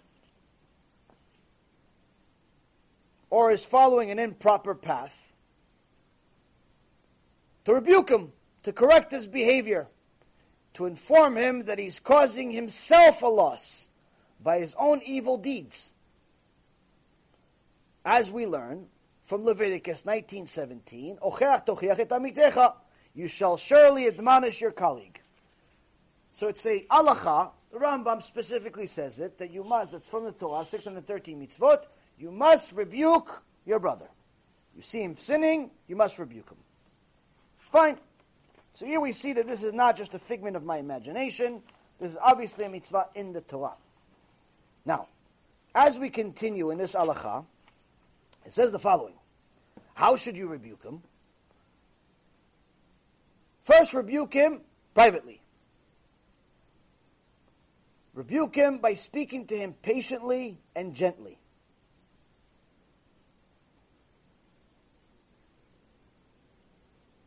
Informing him that he is only making these statements for his colleague's own welfare, to allow him to have a merit and olam haba. You say it to him nicely, and try to tell him, listen, this is for your own good. The Magen Avraham explains that this is only if this person made a private sin. Meaning you saw him make a sin on his own. No one else is affected by it. But if the person sees another person making a public sin, like speaking in shul, like we talked about before, he must rebuke him immediately in order to prevent the Chilul Hashem, a desecration of God's name. Now, if he accepts the rebuke, the Rambam continues, it's good. If not, then one should rebuke him a second time and a third time. And indeed continue because he's obligated to rebuke his colleague who does wrong until this colleague of his either strikes him and tells him, I'm not going to listen, until he hits you. Up to how many times? The Rambam says in Hilchot Shuvah, 100 times. And some say unlimited. Now, whoever has the possibility of rebuking sinners and fails to do so, someone sees another person violating Shabbat, doesn't say anything. He's a rabbi, he tells him where to park instead of telling him that he should do tshuva. Someone who sees another person sinning and doesn't rebuke him, he is now responsible for that sin. Source, Gemara Masechet Shabbat, page 54b. And also Masechet Sanhedrin, 93a. The Rambam says, for he had taken the opportunity to rebuke the sinner. Meaning that now the sin is not only on the sinner, it's also on the one who didn't rebuke.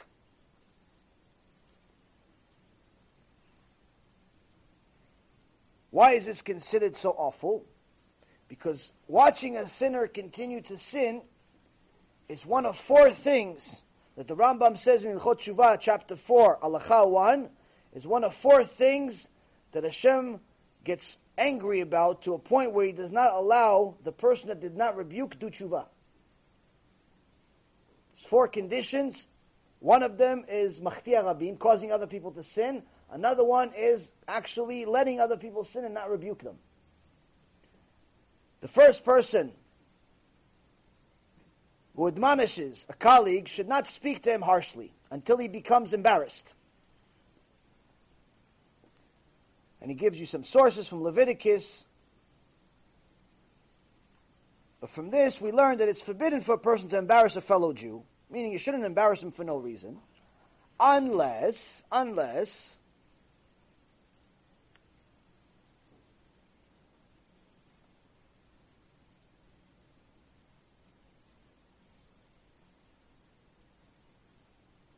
this no embarrassment part only applies when there's matter between one man and another. But when it comes to spiritual matters, meaning it's beyond the private, if the transgressor does not repent after being admonished in private, you told him to stop talking in shul, you told him to stop violating Shabbat, you told him to stop stealing, and he didn't listen, he continues, then you are allowed. Then he may be put to shame in public, and his sin may be publicized, and he may be subject to abuse, scorn, and curses until he does tshuva, as was the practice of all the prophets of Am Yisrael. All of the prophets of Am Yisrael, all the Nevi'im in Am Yisrael, if they had to get to that level, that's what they would do. So this whole issue of, no, listen, you shouldn't embarrass people because it's it's like murder, it's like this, it's like that. Yes, but when it's for their own good and they just don't know it, if push comes to shove, you have to do it. So the point is that obviously we don't want to get to that point. We don't want to embarrass anyone in public. We don't want to embarrass anyone, period. But right now we're at such a horrible stage that we're around the corner from Mashiach. He's literally going to arrive any day, any year, any time. And no one's ready. As much as I would love to wish for the Mashiach to come tomorrow, honestly, I say chas v'shalom. Because if he came now, we'd be in the worse shape than we were in Egypt. Most people don't understand this. When Am Yisrael was saved from Egypt, it wasn't all of them. It was only 20%. In some cases, they say even less. Not all of Am Yisrael was saved from the slavery of Egypt. The ones that didn't want to do tshuva, which were 80% or more, Hashem killed them in the plague of darkness in next week's parasha. So in Gemara Masechet Sanhedrin and a few other places, it says that Rabbi Yochanan, Ula, Rabbah, And several other sages say that if the Mashiach comes, we want him to come. We just don't want to see him. It's going to be so difficult. The Yetzer Hara is going to be so big, so strong. It'll be it's impossible. Right now we have that Yetzer Hara. Right now we don't know who's the right rabbi, who's the wrong rabbi. We don't know who's telling the truth, who's telling us lies. Rabotai, there's a very, very simple way. There's a very simple way to know if he's telling you lies or not. Two things you have to know. Two things. One, is what he's saying coming from the heart, or does he have a bias? If he's telling you to do something because he wants to make money out of it, if he's telling you to do something because he wants you to give him a certain position, if he's telling you to do something because he wants you to pick a certain side, if he's telling you to do something because he wants you to be a certain way, there's a bias. But that by itself does not necessarily mean it's wrong. It just means there's a bias. It means it's not necessarily purely coming from the heart. But even more so, even more important than anything else, is what he's saying justified by the Torah? Can you prove it? By looking in the Torah and says, you know what? I'm going to go up to Shamayim and I can use this verse to justify what my Rav told me to do. You can't go up to Shamayim and say, no, he told me to do. He told me to do. So he told you to do, we'll punish him too. Doesn't absolve you from sin. Just like the Rambam says, the one that didn't rebuke, he also gets punished. He didn't say that it relieves the one that sinned from punishment. That never happens. That's what this Mishnah is all about. The Mishnah is about that no one has a free ride. No one can just say, I didn't know, or I was secular, or I was young, or I was old, or I was this. There's no excuses in Shammai. This is the most valuable lesson that you can possibly learn. Because once you understand that Hashem is not your buddy, He's not your friend, and He's definitely not going to let go of anything, then we can start doing tshuva. Then we can start taking tshuva seriously. And tshuva is not impossible. Tshuva is not impossible at all. Most important part of tshuva is to make sure that you regret. You regret what you did. The charata. Alvai shelo asiti. I wish I didn't do it. I wish I didn't waste seed. I wish I didn't go with that girl. I wish I didn't go with that guy. I wish I didn't violate Shabbat. I wish I didn't skip class. I wish I didn't, make fun of the rabbi. I wish this, at least feel bad about it. That already shows Hashem out. You know what? He feels bad. Second thing is, stop sinning. Stop doing it. So for all of those people that are trying to do tshuva, the most important part, there's other steps to tshuva, which we'll talk about tomorrow night, Bezrat Hashem. But the most important steps are the first two for you. Feel bad about what you've done. And not just say, Chatanu Avinu Pashanu, but I'm going to do it again tomorrow. I violated Shabbat my whole life, but I'm going to continue violating Shabbat until my business grows. Until this, until that. And the second thing is, stop sinning. Simply stop sinning. Not just feel bad, but stop doing it. So if you're in the process of conversion, you cannot continue hanging out with your idol-worshipping friends. Stop telling me that you're trying to convert them too. Don't convert anyone. Convert yourself.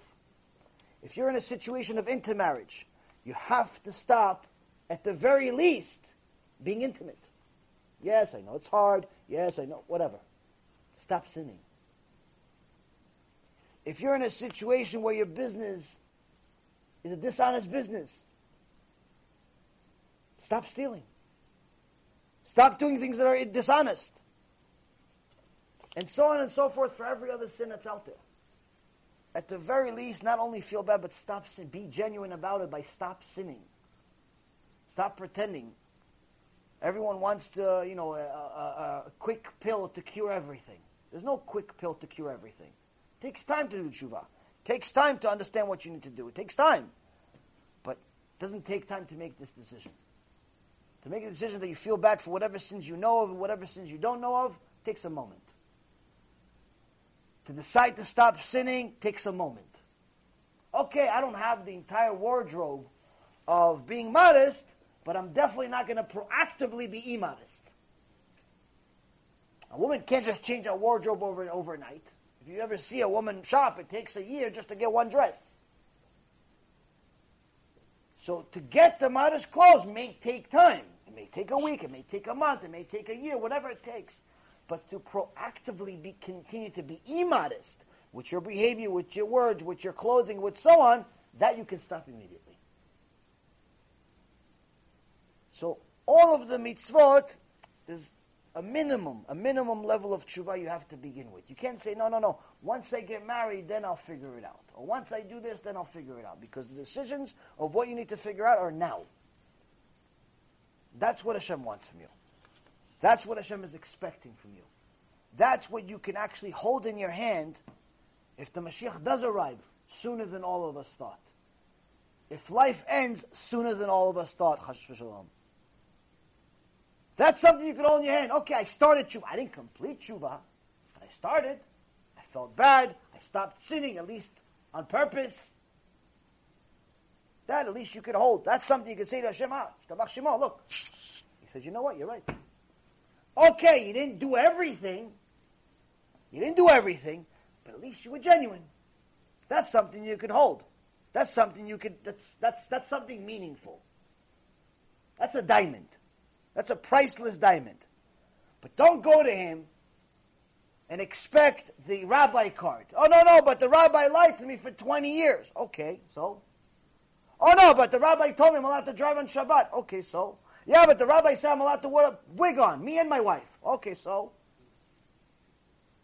Oh, but the rabbi said this and the rabbi said that. Okay, so? You learned 20 years to how to make $1 million? Why didn't you learn 2 minutes how to keep Shabbat?